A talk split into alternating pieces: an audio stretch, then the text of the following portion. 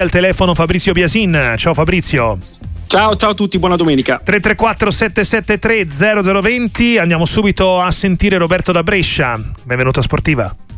Sì, buonasera, buonasera. Io sono un tifoso dell'Inter che è assolutamente disgustato da questa eh, diciamo, eh, stampa a, a, regime unito di linciaggio nei confronti dell'Inter. Ieri ho visto una trasmissione dove lavora Biasini su Tele Lombardia, 7 contro 1, veramente una cosa vergognosa. Io mi, io mi chiedo una cosa, L'anno, due anni fa Exor acquista il gruppo Gedi che comprende i, giornali, i maggiori giornali italiani, Repubblica, Secolo XIX, La Stampa. Ora, io capisco che per fare carriera oggi l'importante è non andare contro Exor, però ci vorrebbe anche un po' di onestà intellettuale. Ecco perché non vi piaceva a voi giornalisti Murigno, perché Murigno oggi... Ma cosa c'entra Exor con, con, le, con, l'Inter, c'entra. con l'episodio di ieri? Exor c'entra, mi dispiace. Come? come? E come? Come c'entra?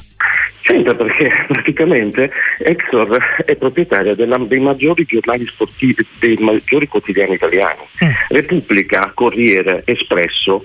Mm. Allora non può dire che questo non influente in uno che vuole fare carriera come giornalista. Ah, in quel senso. Ah, ok, va bene. Grazie mille Roberto. Fabrizio. Non avevo capito il, il, il nesso, ecco, anche se era abbastanza discutibile. Prego. Allora, Roberto, io sono un giornalista e ti posso dire perché per la mia esperienza eh, non fa differenza, cioè uno eh, può dire quello che vuole. Non, non, la sua carriera non cambia, se ha delle basi solide è, è libero di, di, dire quello che gli pare e non riceverà telefonate per dire cosa hai detto, la tua carriera è finita perché hai detto una cosa diversa da quella che penso io. Quindi su questa cosa io non sono d'accordo penso semmai che ci sia un, un malcostume tipico e classico di questi anni, cioè quello di voler creare clamorosa confusione attorno ai singoli casi nelle varie partite, soprattutto quando riguardano la prima in classifica. In questo caso capita all'Inter, in passato è capitato alla Juventus, quando c'è uh, un punto a punto in cima alla classifica e succedono delle cose come quelle di ieri eh, sul campo, si finisce per fare tantissima confusione e spesso per la voglia di eh, fare in fretta, di dire la propria nell'immediato post partita o addirittura durante la partita stessa si rischiano di dire anche cose sbagliate, sballate.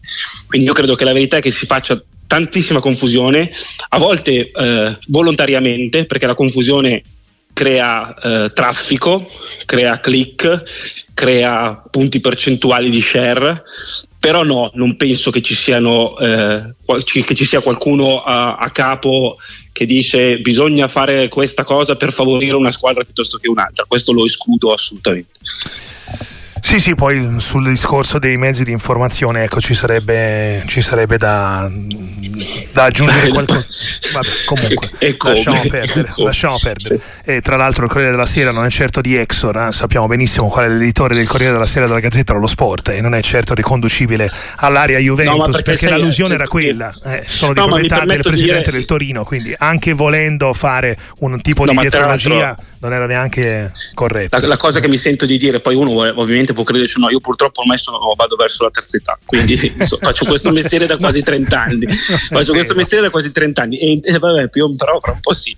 E siccome faccio questo mestiere da quasi 30 anni, io vi assicuro che almeno io parlo per la mia esperienza, a me in 30 mm. anni non c'è nessuno che mi abbia mai detto devi dire, devi fare questa cosa. Ho sempre detto e fatto quello che, che ho voluto e nessuno mi ha mai detto non puoi scrivere, non puoi dire, non puoi mai. Poi magari a qualcun altro sarà capitato e lo invito eh, a dirlo se gli è capitato, a me mai.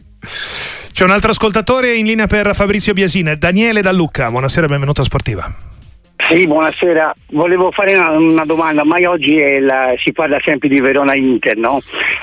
non, non per forza, eh? puoi parlare di quello che vuoi. no, no, ma mi piaceva dire la mia su questo. E che mh, gli episodi comunque sono sia a favore che, che, contro. Però perché quelli del Verona non dicono mai mia colpa che abbiamo sbagliato un rigore al centesimo minuto? La ringrazio, un buon anno a tutti. Ciao. Beh, sai, allora, anche da questo punto di vista, no? ognuno eh, la, la, vede dal, dal, proprio, quindi è evidente che il Verona ha avuto un'occasione alla fine, no? al minuto 99, per pareggiare la partita e direi che questa cosa, per esempio, eh, tendenzialmente può eh, escludere il fatto che esista eh, un, un, movimento che vuole favorire a tutti i costi l'Inter, perché se effettivamente ci fosse questa cosa, un arbitro fa finta di niente, non ha visto il tocco di, di Darmian, la, il barista tace e la partita finisce 2-1 senza quel, quel, rigore che invece viene assegnato. Quindi quantomeno tendiamo a escludere che ci sia un complotto a, alla base, tanto so che le mie parole eh, lasciano il tempo che trovano. La verità è che esistono arbitri più o meno bravi, esistono eh, questioni che quest'anno stanno eh, diciamo sicuramente condizionando il campionato perché tutte le partite eh, sono diciamo, inquinate da errori e decisioni sballate, solo che noi ci concentriamo soltanto su alcune, ma se andiamo a vedere la verità è che eh, l'applicazione del VAR quest'anno sui, su, sui campi viene fatta in una maniera un po' particolare ma non soltanto su, in casa dell'Inter in casa della Juventus o in casa del Milan, le, le squadre più, più, importanti seguite, ovunque, solo che noi ci concentriamo solo e soltanto su quelle che ci interessano. Ieri in Sassuolo-Fiorentina è stato annullato un gol a Sassuolo, che per me è assurdo, eppure non se ne parla, non frega niente a nessuno, tanto poi Sassuolo ha vinto, chi se ne frega. Però eh, la verità è che succedono ovunque certe cose. Walter da Piacenza, ciao. Ciao, buonasera. Eh, saluto Fabrizio, anche se sono milanista, però lo, lo ammiro. Possiamo salutarci lo stesso. Sì, certo. e sei una persona molto a modo e mi piaci molto per le risposte che dai, anche per come ti poni. Vabbè. Allora, Grazie. volevo parlare del Milan. Vai. E sinceramente non so cosa pensare in questo momento della stagione perché venivamo da un momento brutto, ma adesso ci siamo tirati su. No? Quindi eh, volevo un tuo parere su Teo Hernandez, no? cioè nel senso che secondo me da centrale sta facendo delle partite eh, super, no? quindi secondo me il Milan dovrebbe concentrarsi secondo me nella campagna acquisti su un terzino sinistro, mm. anche se non spinge tanto, mm-hmm. che sia mancino però, non come i Menet che ha giù di piede anche se è un buon giocatore, perché io ho visto Teo Hernandez sgasare comunque, farle lo stesso per il Coppa Quindi se fai l'interscambio che questo terzino sì, vale sì, un attimo, chiaro, eh, chiaro. Proprio, eh, Chiaro, è un tema, è un tema perché effettivamente nessuno si poteva aspettare, immaginare no? che Teo Hernandez, che è uno dei sì. terzini più offensivi del, forse d'Europa, potesse fare queste partite da centrale, ma può essere una scelta definitiva? Secondo te Fabrizio? Allora, è, un'analisi che ci sta, eh, dopodiché ognuno lì da questo punto di vista ha la sua visione personalissima. Io se eh, ho uno degli esterni più forti del nostro campionato, ma tendenzialmente anche d'Europa, faccio di tutto per lasciarlo nel, nel suo ruolo. Cioè, io penso che Teo Hernandez finalmente questa, in questa stagione stia performando al suo livello. Nella prima parte non lo ha fatto, ha giocato magari anche delle partite da 6, 6 e mezzo, ma lui è un giocatore che può giocare tutte le partite da 7, 7 e mezzo barra 8. Nelle ultime partite ha fatto vedere di essere finalmente tornato, secondo me, più che altro in forma fisica, cosa che gli mancava. Eh, però io non credo che sia il caso di ragionare su Teo Hernandez eh, definitivamente centrale difensivo. Può essere eh, un, un, un, buon rimpiazzo quando mancano i titolari, ma io se ho una potenza del genere sulla sinistra la, la tengo lì. Dopodiché sono d'accordo con quello che diceva l'ascoltatore. Pioli ha dimostrato ancora una volta che quando è, arriva al limite riesce spesso e volentieri a trovare il modo per tirarsi fuori dalle situazioni difficili, perché se avevamo dei dubbi, io ce li avevo personalmente, pensavo che a un certo punto il gruppo lo avesse un po' mollato, se non la società stessa. E invece il dato di fatto è che se hai queste risposte sul campo, evidentemente è perché la squadra ti sta seguendo. E quindi eh, ancora una volta Piola ha dimostrato di riuscire a affrontare i momenti difficili. Questo difficilmente gli permetterà di rientrare nella lotta a scudetto, ma in questo momento la classifica, complici anche i risultati di chi sta dietro, penso alla Fiorentina e al Bologna, dice che il Milan è bello sereno al suo terzo posto e può ragionare su una buona Europa League. Gianluca ti chiede, ti implora quasi di non eh, parlare solo della crisi del Napoli e di dare oggi meriti anche al Torino, così commentiamo anche il risultato piuttosto clamoroso di, di poco fa Fabrizio. Sì, bella partita del Torino, al netto del fatto che poi eh, ti ritrovi 1-0, il Napoli resta in 10 per una follia di Mazzocchi, quindi diventa tutto un po' più semplice, ma il Torino ha strameritato la sua vittoria e finalmente, anche in questo caso, dopo una prima parte in cui Juric secondo me quest'anno stava avendo dei problemi perché è sempre stato il punto di forza del Torino, ma quest'anno pur avendo tante alternative là davanti non riusciva a trovare le soluzioni dalla metà campo in su. Adesso le vedo, adesso vedo una squadra che produce calcio, che ha degli attaccanti che finalmente eh, si, si incastrano, quindi Zapata, Sanabria che oggi ha giocato un'ottima partita.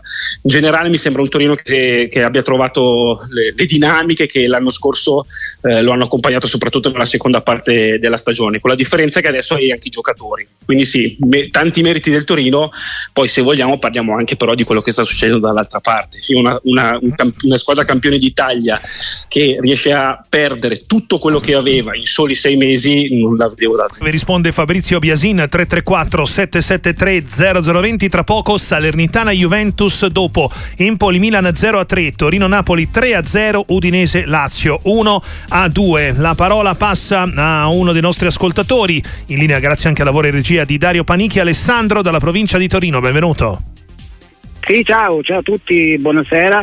Eh, velocemente, tanto, tante grazie di, di, della compagnia che ci fate. E, e, niente, basta, solo quello. E, mh, quello che volevo dire è che io sono del Toro, quindi stasera sono felice. Eh, immaginiamo. Perché la primavera ha battuto finalmente il derby, cioè nel senso che facciamo finta che sia il Torino della prima mm. squadra.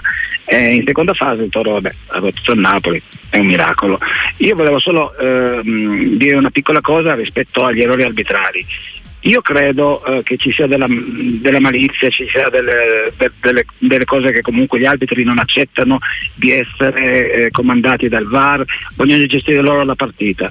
Perché non è possibile, anche come adesso faccio il caso del, dell'Inter, eh, che, che, del gol eh, che, che mm-hmm. del rigore, del, del Bologna col Torino, cioè il, solo perché non è caduto, cavolo non è rigore. Allora ci insegnano che non devono cadere, buttarsi a terra i giocatori. Allora non è caduto, falciato in pieno, però non è stato dato il rigore. Quindi allora o sei orbo o sei un cieco e non va bene fare l'arbitro, oppure c'è, c'è, della, c'è, c'è qualcosa che non funziona. La dinamica tra tutto... l'arbitro al VAR e l'arbitro di campo, insomma, è spesso uno dei. Quello, eh, non, è, non, è, possibile non vedere. Il giornalista che, che in sede di convoi dice che lui non crede qua là, io invece non credo, invece lui sicuramente è una persona squisita e non è in malafede assolutamente, ma non, non, si può più credere a una cosa del genere, ragazzi, sono troppi fatti eclatanti. Questo è un altro paio di maniche, però sulla prima parte della considerazione Fabrizio... esatto. ecco, esatto, Io, fino alla prima parte si poteva anche molto... ragionare. No, no, ma sono, sono, assolutamente d'accordo, cioè quello che io dico da sempre, so di essere in, in clamorosa minoranza, però vado avanti sulla, sulla mia idea, cioè la, la mia idea è che eh, ci sia una tendenza a voler lasciare un'autonomia di campo agli arbitri che è in questo momento anacronistica, cioè nel momento in cui esiste la tecnologia, esiste la possibilità di valutare serenamente davanti a un teleschermo tutte le immagini, la, il mio punto di vista è che bisognerebbe lasciare molta più responsabilità a quelli che guardano le immagini e molto meno discrezionalità a coloro che stanno su, sul campo. Però questa cosa invece va esattamente all'opposto. Nell'ultimo anno in particolare il VAR è stato un po' strozzato e i varisti hanno paura addirittura di andare a rompere le scatole agli arbitri di campo e questa cosa io la trovo assolutamente anacronistica. Sul discorso invece del Napoli a paragone con altre squadre detentrici che hanno fatto flop l'anno dopo ci ricordano il Napoli stesso 90-91 dopo il titolo arrivò eh, ottavo, settimo a pari punti con la Juve, ce lo suggerisce Gianluca e poi il Leicester, però lì fu eccezionale l'impresa ancora più di quella del Napoli dello scorso anno, no Fabrizio che poi sì. arrivò dodicesimo la stagione successiva in Premier League, però quello eh, effettivamente ha dei connotati assolutamente peculiari quella, quella storia. Sì, ma soprattutto ti spiego qual è secondo me la, la differenza che crea l'inedito. Il fatto che eh, queste altre squadre eh, hanno cambiato tanto tra un anno e l'altro. L'Eister vince la Premier, non, se non mi ricordo male, almeno tre o quattro dei migliori giocatori di quella stagione, fortissimi, da Marez in giù, sì, prendono Marez, e vanno. Cantè. Ecco, e vanno a giocare in super squadroni. Il Napoli ha perso Kim sul campo e Spalletti in panchina, ma per il resto i giocatori li ha conservati tutti. E io no, non posso immaginare che una squadra che perde un difensore centrale diventa questa cosa qui. Allora evidentemente Spalletti aveva creato una magia, però passare dalla magia a questa cosa per arrivare a questa cosa qui significa che hai sbagliato tutti i passaggi dal giorno in cui hai vinto lo scudetto. E io ricordo ancora oggi che due giorni dopo la vittoria dello scudetto, De Laurentiis davanti alle telecamere dice adesso noi vogliamo vincere la Champions. E quello secondo me è stato un errore di comunicazione gravissimo, perché se Spalletti aveva ancora un'idea di restare, probabilmente non ce l'aveva, ma se ce l'aveva lì l'ha persa definitivamente. E tutti coloro che potevano ambire a quella panchina hanno fatto un passo indietro al punto che ti sei eh, trovato costretto a puntare su Rudy Garcia che poverino ha scelto di venire perché chi è che dice di no nel, nel, nel suo caso a una situazione del genere ma se, si sono incastrate tutta una serie di situazioni che hanno portato a questa situazione. Sergio chiede poi sentiamo anche Marco è in linea con noi ma è ad esaurire l'argomento visto che comunque è fresco se, eh, se è necessario un altro altro cambio in panchina al Napoli? Ma eh, è, una, è una domanda legittima io sinceramente in, questo momento no, non penso che cambiare nuovamente in panchina possa portare a degli effetti positivi. Io non penso che il problema sia Mazzarri. Mm. Sicuramente Mazzarri, eh, che è stato chiamato per dare una scossa, non l'ha data. E alcune scelte di campo mh, mm, mi sono sembrate un po' strampalate. Oggi eh, vedere nel secondo tempo eh, un cambio come Mazzocchi Zenischi, io dico ma mi, mi sembra tutto un po' strano. Mh, mm, dopodiché lui conosce le dinamiche del, del suo spogliatoio spogliatoio, aveva iniziato anche in una certa maniera, adesso ci sta capendo poco. La, la, verità è che questa era una squadra che è stata costruita con un'idea di calcio specifica, molto moderna. Spalletti la, la faceva giocare eh, molto all'europea, addirittura gli schemi non avevano un troppo senso perché si ragionava sugli spazi. Adesso mi sembra che si sia tornati da 30 anni fa e quindi boh, è difficile pensare che possa arrivare mm-hmm. il traghettatore X a mettere a posto le cose. Secondo me è più un problema legato all'atteggiamento dei singoli e alle tantissime voci di mercato, perché adesso ci sono troppe voci di mercato anche che riguardano questo e quell'altro. Mi sembra una squadra che, dove, dove, i singoli stanno andando ognuno per sé. Sì, rispetto al, al discorso dei paragoni con, eh, che facevamo prima con il passato, però c'è anche da vedere poi la portata, no? perché il Napoli chiude il girone d'andata a meno 20 dall'Inter prima 20 punti in un girone da campione d'Italia, cioè al di là poi di come finirà la stagione il crollo è stato, è stato nettissimo. Marco dalla provincia di Genova in linea con Sportiva, buonasera. Sì, ciao, buonasera a tutti, eh, un ringraziamento per avermi chiamato e soprattutto un saluto a Fabrizio che lo stimo tantissimo. Vengo al punto. Grazie. Mi sembra che ci, ci, sia un po' troppo, se posso usare il termine, un casino appresso all'Inter, una squadra che prima in classifica miglior attacco e miglior difesa, ha vinto a parte la Juve tutti gli scontri diretti al netto del fatto di Bastoni, del fatto di Bastoni che c'era ieri per carità. Però mi sembra che sì, bisognerebbe rimarcare un po' queste cose. Volevo sapere se Fabrizio è d'accordo con me. Una, una mm. cosa ancora. Ma per avere Sanchez non potevamo tenerci Esposito e soprattutto, e chiudo, le partite vanno chiuse, ci eviteremo tanti discorsi. Ciao, grazie, grazie mille, ciao.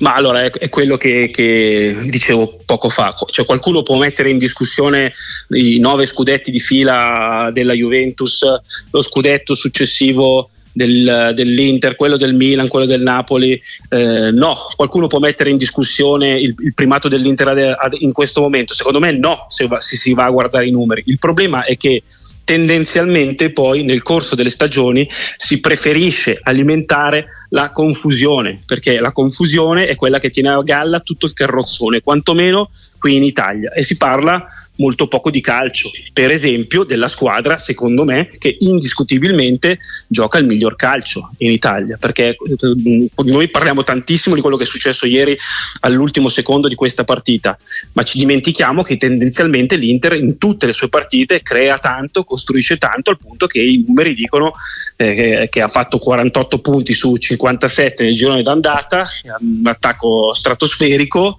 al netto dei limiti dei, dei singoli, eh, ha la miglior difesa d'Italia e una delle migliori in assoluto in, in Europa, se non addirittura la migliore e quindi mh, la verità è che noi parliamo molto poco di calcio ultimamente, ci piace solo parlare delle singole eh, questioni.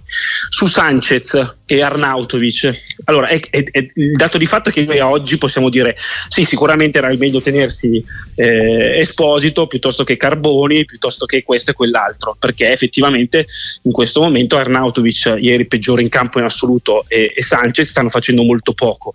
Però la verità è che la perfezione non esiste, cioè in una rosa ci sono giocatori che sono un po' più avanti e un po' più indietro. Questa rosa, al netto dei limiti dei singoli, è una rosa ben costruita, dove ci sono due super titolari, Lautaro e Turam, e due alternative che devono assolutamente crescere. Ma l'idea che eh, se uno va eh, male, va allontanato a tutti i costi, bisogna sostituirlo con un altro subito a, a, gennaio, è un'idea che è molto lontana per esempio da quello che pensano all'interno dello spogliatoio, dove stanno cercando invece di aiutare anche quelli che sono un po' più indietro. E bisogna preservare il gruppo piuttosto che fare delle scelte di pancia. Cesare da Torino, benvenuto a Sportiva. Buonasera ragazzi, ribuon anno a voi e buon anno a Fabrizio perché non gli ho ancora augurato, quindi è giusto che io lo faccia. Auguri. Anche a te. grazie, anche a te. grazie. Molto rapidamente. Allora, sull'anacronismo sono pienamente d'accordo. La, il torto secondo me non è dell'arbitro ma è del designatore, perché se il designatore dicesse all'arbitro tu in caso di dubbio devi chiedere alla tecnologia aiuto. La tecnologia è lì per te, Aiuta, fatti aiutare, non succederebbero gli strafalcioni. Punto primo. In secondo luogo, se devo stare al grandissimo Carlo Nesti e la sua statistica fatta in cinque anni, a questo livello la squadra più tartassata è il Torino Calcio. Ci sono stati degli episodi inverosimili che ha anche riportato il precedente eh, ascoltatore, Torino-Bologna, ma mm, cioè, mm, andiamo anche indietro. Ultima cosa, Mazzarri, io oggi da tifoso granata voglio essere imparziale, voglio parlare da tif- da, non da tifoso ma da sportivo. Ma insomma De Laurentiis, ma tu ti ricordi Mazzari che cosa ha fatto al Torino? Ha stabilito dei record nella stor- negativi nella storia granata dei risultati che mai nessuno era mai riuscito a fare. Il peggior Vabbè. allenatore della storia granata. Vabbè. Allora, uno okay. deve anche rifletterci quando prende un allenatore. Grazie mille Cesare, è anche vero che se un allenatore che sbaglia in una squadra una volta non dovesse più allenare, le carriere finirebbero ma, subito per tanti. Ma anche eh. perché poi il problema non è prendere Mazzarri dopo eh, due mesi di, di, campionato, il problema è aver sbagliato la prima scelta, il post Spalletti, non perché Rudy Garcia non sia un bravo allenatore, secondo me lo è assolutamente, ma perché se tu hai, hai inseguito un certo tipo di percorso devi andare avanti su quello. E invece il Napoli ha provato a convincere Tiago Motta e non ce l'ha fatta. Ha provato a scegliere altri due o tre allenatori e ha ricevuto dei eh, gentili no e si è accontentato e a quel punto secondo me il danno era fatto. Adesso puntiamo il dito contro Mazzarri, ma Mazzarri è, è l'ultimo dei responsabili per questa situazione. Quanto alla prima considerazione, allora io non sono un giocatore, non vado al casino, non, non, non faccio le schedine, non, non, faccio queste cose qua, però eh, io, mi, mi, sembra di, sap- di, di, sapere che quando tu vai a giocare alla roulette, quando il croupier sbaglia, dietro ci sono le telecamere che eh, fanno cambiare idea al croupier, gli dicono guarda che hai sbagliato, si fa così. E secondo me quella una, sarebbe una cosa da mutuare, cioè perché nel calcio si lascia la libertà all'arbitro di campo di fare, disfare, zittire, non vado a vedere, ho deciso io, faccio io, e invece altrove dove ci sono in ballo i quattrini comanda quello che ha davanti le immagini. Secondo me dov- dovremmo imparare da questa cosa qui, però mh, so, so perfettamente che non andremo mai in questa direzione. Che ne pensa Fabrizio della Lazio di Sarri? Sinceramente mi aspettavo di più, credo che abbia la rosa più forte e completa degli ultimi dieci anni o giù di lì. Anche se oggi è la terza Ma... vittoria di fila, eh, quindi si sta nettamente riprendendo. Sì, esatto, cioè oggi è arrivata una, una, bella vittoria contro l'Udinese che si stava riprendendo a, anche dal, dal, suo punto di, di vista, sì. è una squadra molto altalenante, una squadra che eh, alterna buone prestazioni a prestazioni sconcertanti, è una squadra che potenzialmente al terzo anno di, di Sari ci si aspettava potesse giocare un calcio superiore, ma eh, ha un po' sottovalutato l'aver perso eh, uno dei centrocampisti più forti della Serie A degli ultimi dieci anni, che è Milinkovic Savic. La, l'assenza di questo giocatore ha innescato una mancanza lì a centrocampo e uno scadimento nelle prestazioni de, degli altri che gli giocavano attorno. E quindi secondo me da quel punto di vista la, la Lazio ha perso tantissimo. Poi ripeto ha tutto il tempo per riprendersi tenendo presente che stiamo parlando di una squadra che n- non è partita per vincere lo scudetto magari vuole provare a rientrare nei, nei, nei primi quattro posti. Devo dire che l'andamento dal quarto in giù mh, permette a tutti ancora di avere delle speranze, perché ha perso il Napoli, ha perso il Bologna, ha perso la Fiorentina, quindi speranze ce le hanno an- ancora tutti. E in più teniamo presente che la Lazio ha un ottavo di finale di Champions, è vero, contro il Bayern di Monaco, quindi diciamo che siamo 80-20 come possibilità, però intanto ci sei arrivato e non è pochissimo. Ti chiedono anche, credo un tifoso del Milan, Luigi, non era meglio De Ketelar di Ciucuese, costo praticamente uguale? Eh, ma queste sono tutte le considerazioni. È come prima, non era meglio Carboni eh, eh. rispetto a Sanchez? Oggi sì. ti dico di sì. Oggi ti dico di sì, però eh, la verità è che il Milan su De Ketelar ha fatto una scelta dopo un anno di eh, 4 e 5 in pagella uno dietro l'altro, l'idea, io credo anche corretta, è stata quella di dargli la possibilità di respirare dal punto di vista mentale, cioè quella stagione lo ha soffocato un po' e in questo momento sta cercando di ritrovarsi, lo sta facendo anche piuttosto bene a Bergamo, però dopo una stagione come quella passata non aveva tanto senso secondo me accanirsi su questo giocatore. Giocatore che eh, in questo momento può, può, può fare due, due, ha due soluzioni. O va avanti a giocare così e quindi l'Atalanta se lo, ris- lo riscatta più che volentieri oppure torna al Milan. Però il Milan quantomeno dal punto di vista economico ha una semicertezza, può uscirne alla pari e non è poco visto l'investimento. Lo prendiamo come una battuta perché mi ha fatto divertire, non credo sia serio. Da Puerto de la Cruz, Tenerife, eh, un ascoltatore ci scrive: con la super, sì, tra l'altro, con la super tecnologia che abbiamo oggi si può fare di tutto. Per esempio, in sala VAR schermare casacche e volte dei giocatori così che gli arbitri non possano sapere se un giocatore sia di una squadra o di un'altra. però allora se, se decidiamo molto ridere. se decidiamo questa cosa, però allora vuol dire che il presupposto è che in questo momento esista una sudditanza no? legata, legata, alle maglie. Quindi, Ci toglieremo il pensiero, però non devono sapere neanche il calendario, neanche dove vanno, portati praticamente alla partita bendati, senza sapere eh, che sì, diventa, Ma poi secondo te, scusa, che conosci il sistema, sap- no, ma che era una battuta, dai, credo fosse una battuta. Ma troveremmo comunque il modo per creare la polemica. Gli, gli hanno detto che quello era lì, gli hanno detto che quello era la Juve, gli hanno detto che quello era il mio, quindi sicuramente certo. purtroppo questa cosa non si può fare. Grazie a Fabrizio Biasin, ci risentiamo presto qua a Sportiva. Ciao, ciao, buona grazie serata, a voi, ciao. buona domenica a tutti, ciao.